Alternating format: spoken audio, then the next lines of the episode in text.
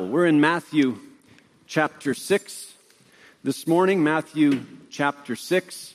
You can open your Bibles there, and we'll read that passage in a moment. Um, if you've been watching the news at all over the last number of weeks, you will have sensed just this growing concern for what is true, what is genuine, what is authentic Uh, as human beings, we yearn for the authentic. We want the real thing when it comes to friendship, when it comes to family, when it comes to church. Certainly, we desire that God be the real thing.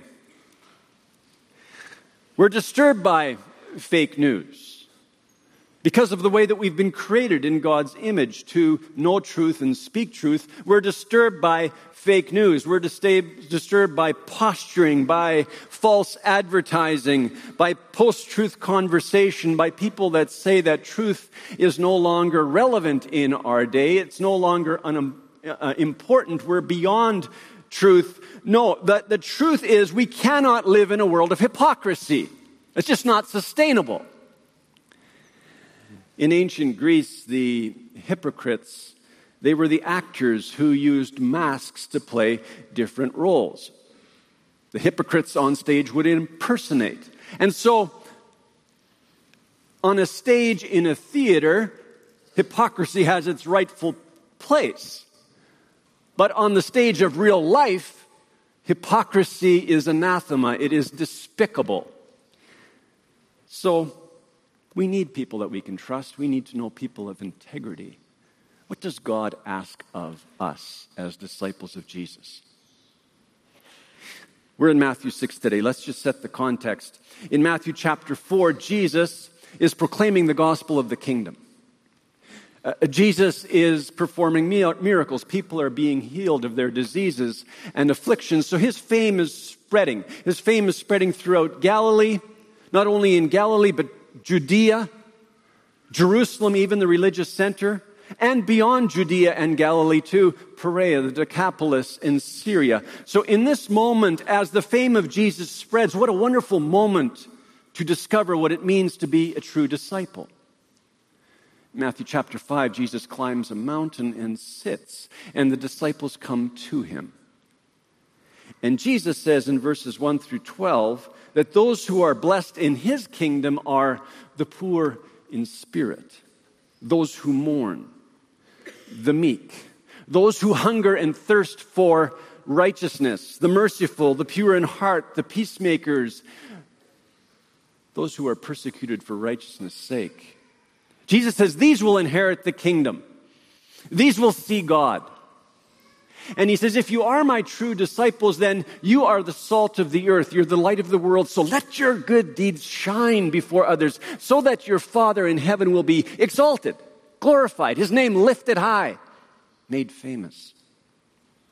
I mean, you can hear the disciples asking, okay, well, Jesus, what would that look like? Could you give us some examples? And Jesus goes on to say, well, actually, your righteousness, it needs to surpass that of the religious leaders. It needs to exceed that of the religious leaders. I have come to fulfill the law and the prophets. And so, in relationship to others, it's not about not murdering, not just that. It's about not harboring anger toward others. It's about not holding others in contempt. It's not only about not committing acts of adultery, it's, it's the way you look at others. It's about not lusting after others, not treating other people as if they were objects.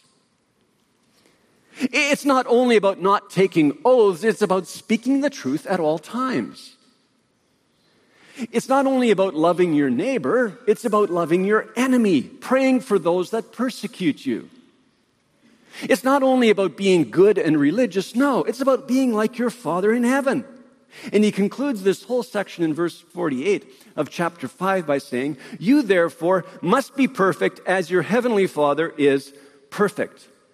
That's the thesis of the whole sermon. Disciples, your character, your heart, your mind, your motives, the way you relate to others, you are to be like your Father in heaven. So to be a disciple of Jesus is to become like the Father. You can hear the disciples ask, Well, how do we relate to the Father? What does he expect? Let's open our Bibles in Matthew chapter 6, verse 1. Beware of practicing your righteousness before other people in order to be seen by them. For then you will have no reward from your Father who is in heaven. Jesus said, Be, Beware, disciples, of your tendency to practice your spirituality more to be noticed by people around you than to be noticed by God. Beware of practicing your spirituality in such a way that you're more aware of the presence of others in the room than the presence of God among you. In chapter 5, verse 16, when he says, Let your light shine before others so that they may see your good works, he's addressing the sin of cowardice. That tendency of ours to shy away if our Christian discipleship will in any way offend others. Here in chapter 6, verse 1, he's addressing a, a difference in the sin of pride filled, self focused, self serving spirituality that draws attention to us. So in both cases, he's talking about God's glory. A.B. Bruce, he summed it up well, commenting on this passage. Show when tempted to hide, hide when tempted to show. In other words, if you're cowering in fear, then show up. Be bold. And if you're hiding when you should show, then you're committing a sin. And if you show when you're tempted to hide, then you too are committing a sin. Note the particular name that's used for God in verse 1. Jesus refers to the Father. This name is used 17 times in the Sermon on the Mount. In the, in the Old Testament, Father language is used much less.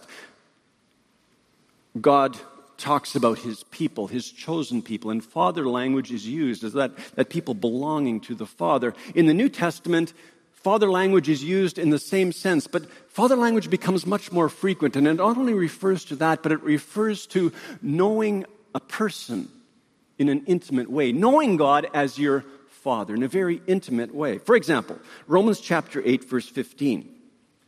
For you did not receive the spirit of slavery to fall back into fear but you have received the spirit of adoption as sons, by whom we cry, Abba, Father.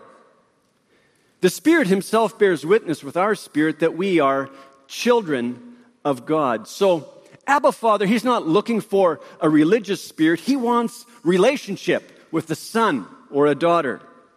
The father, he's not looking for external compliance to religious behavior that's acceptable. He wants a relationship with a son or a daughter, a daughter that desires to be on his lap, a son that desires to grab his neck, to be with him, to know him.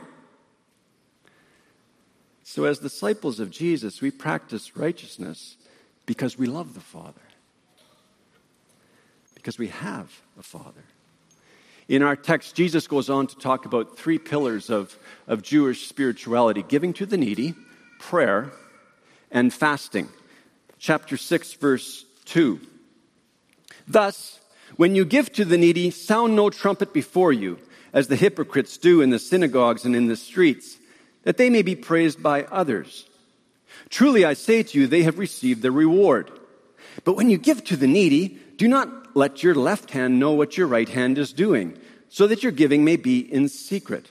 And your Father who sees in secret will reward you. In verse 2, Jesus assumes that his disciples will give, that they will actually give to the needy. Nothing was more important in Jewish ethics than charitable giving. But the religious leaders, they're doing it to toot their own horns, as we say. They have the wrong motivation. They're calling attention to themselves. Charles Spurgeon once said, To stand with a penny in one hand and to hold a trumpet in the other is the posture of hypocrisy. In today's world, it would be like allowing the offering plate to go by, and as it goes by, we put our offering in and we take a selfie.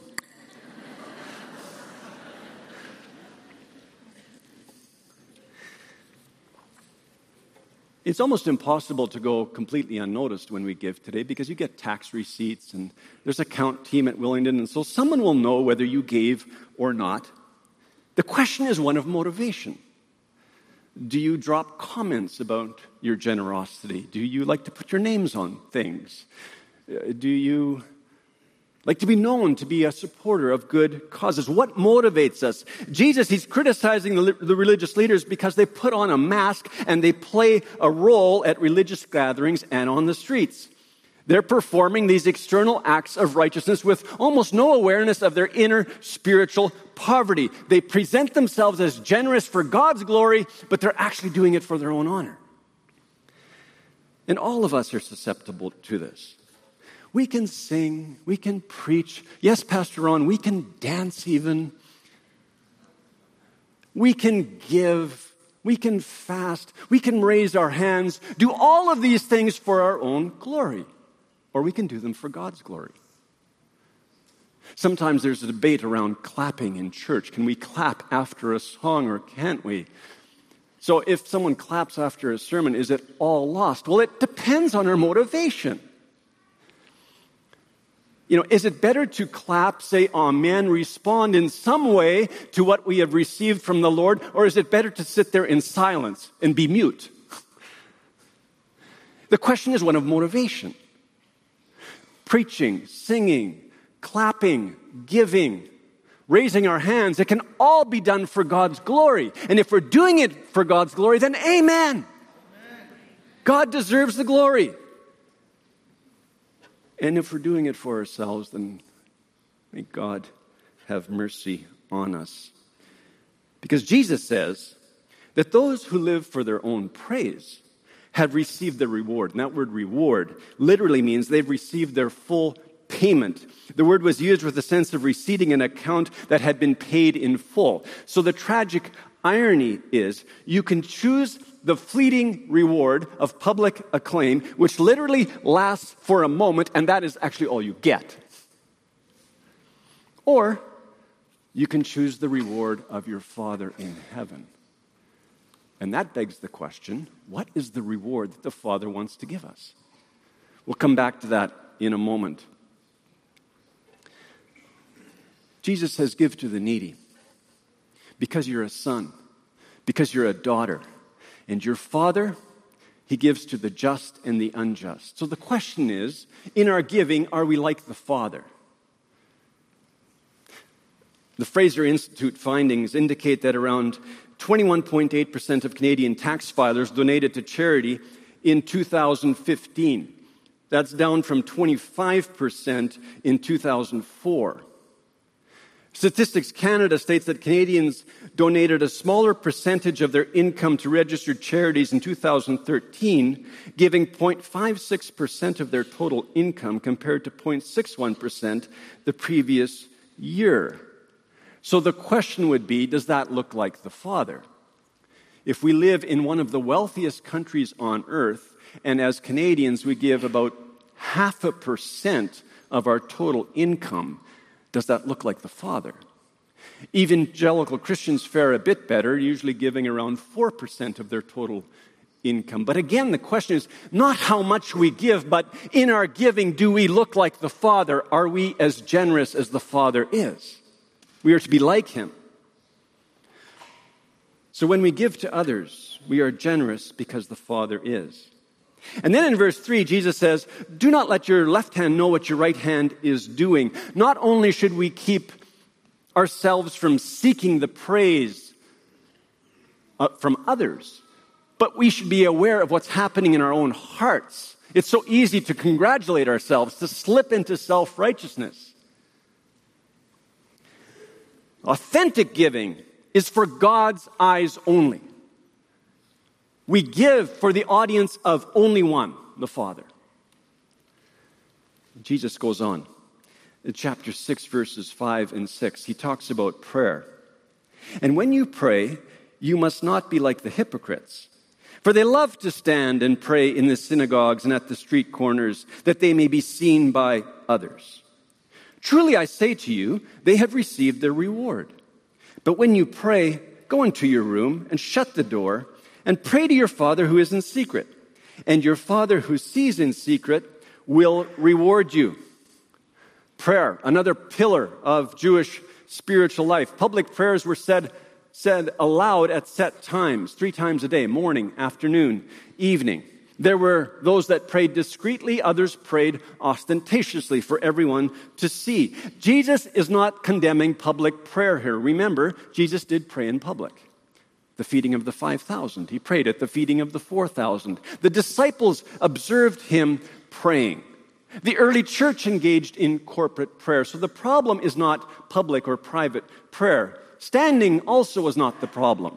In the scriptures, people kneel, they sit, they lie prostrate, they stand to pray. What Jesus is ad- addressing is hypocrisy. Those who live for an appearance of godliness, who love to appear in public religious gatherings, who love to stand on the street corner in those places of public intersection where they can be seen. The question is one of motivation.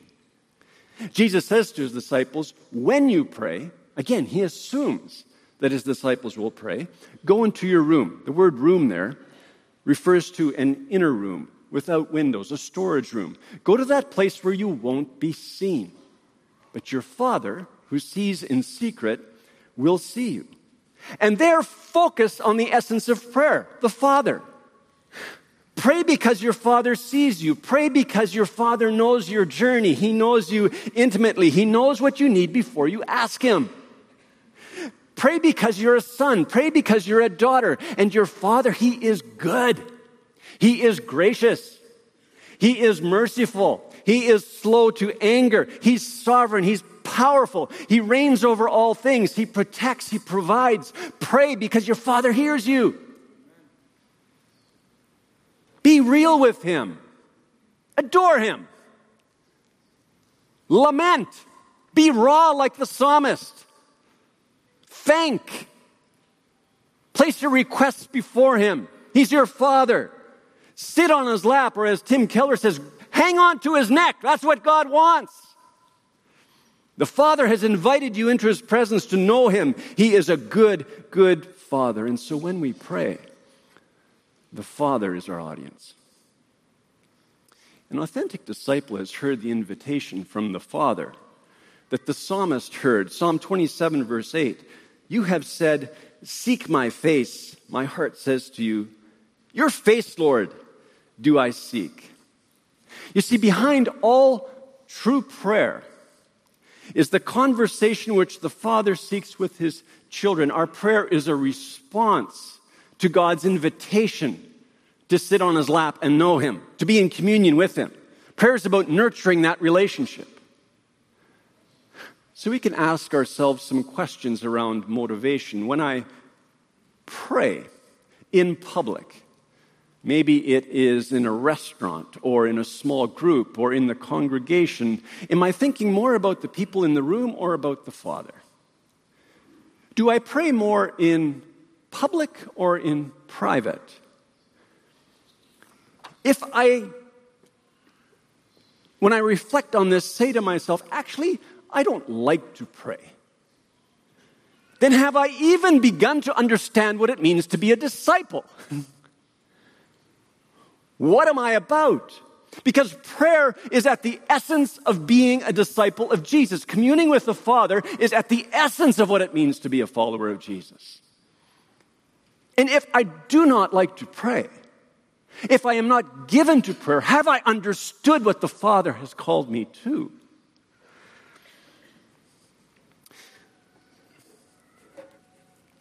Jesus goes on to talk about fasting. Another pillar of Jewish spirituality, chapter 6, verse 16. And when you fast, do not look gloomy like the hypocrites, for they disfigure their faces that their fasting may be seen by others. Truly I say to you, they have received their reward.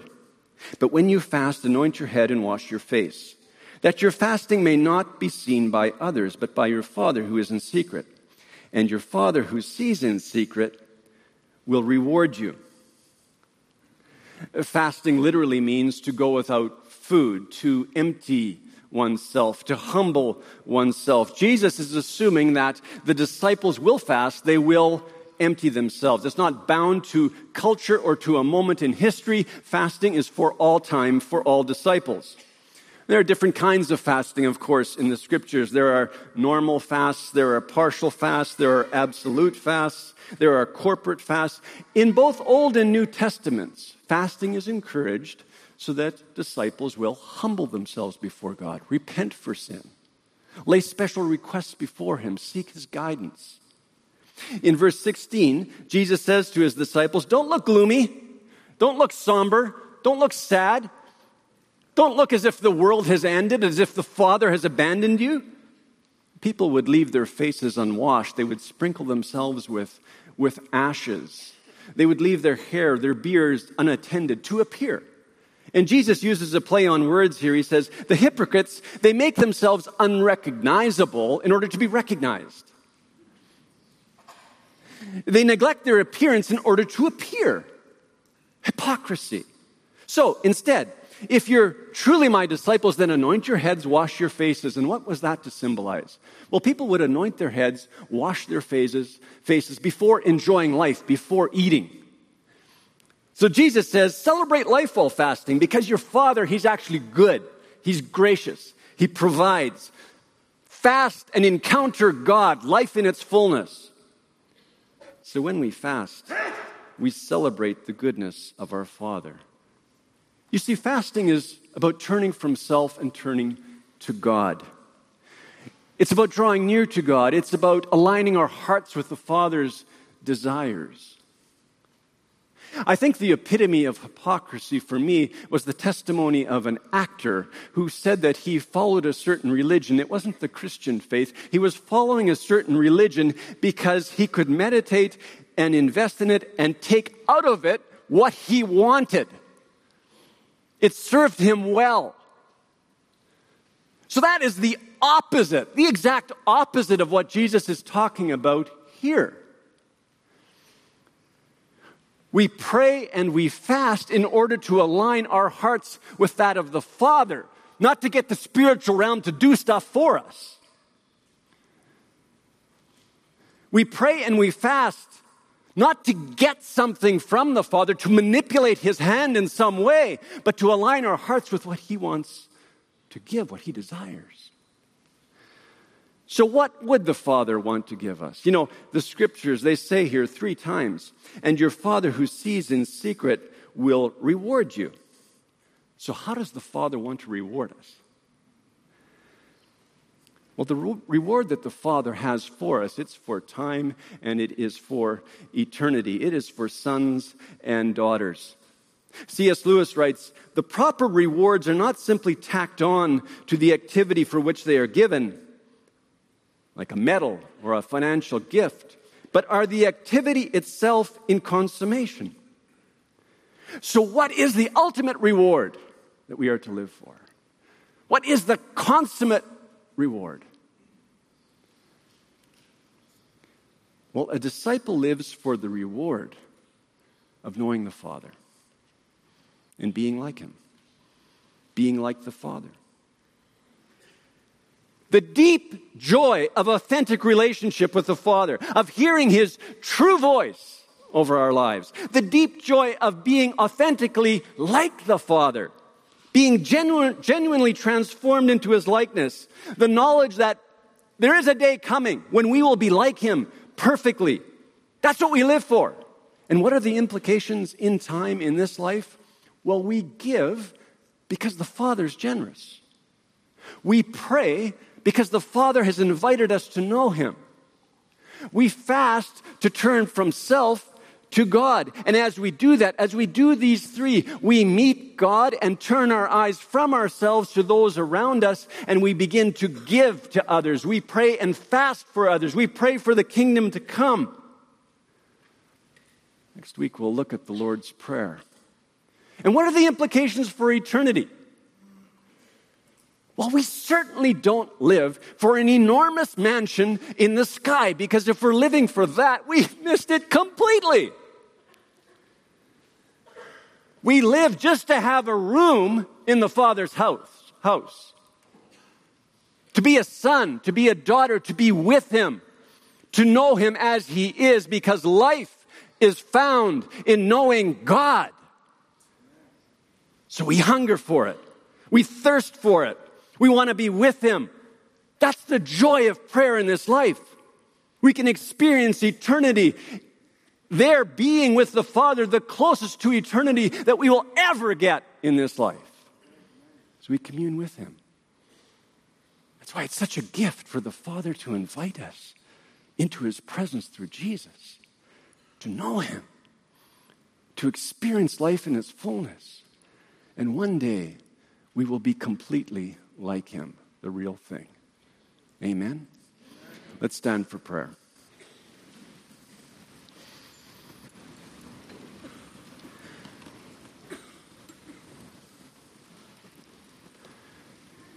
So, Father, uh, thank you again for your word, which challenges us, convicts us, and at the same time encourages us, enlightens us, spurs us on.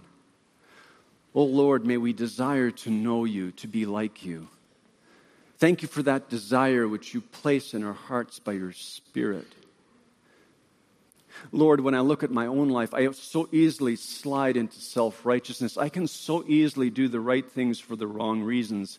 And so, Lord, I place myself before you. I place my brothers and sisters before you. And I thank you that you are faithful to complete your work in us. Thank you that you keep drawing us to yourself by your Spirit. May we respond to those promptings. May we find ourselves in your presence today and throughout the week. May we live for your glory, Jesus. And now may the grace of our Lord Jesus Christ and the love of God the Father and the fellowship of the Holy Spirit be with us all. In Jesus' name, amen. Amen. God bless you. Have a great week.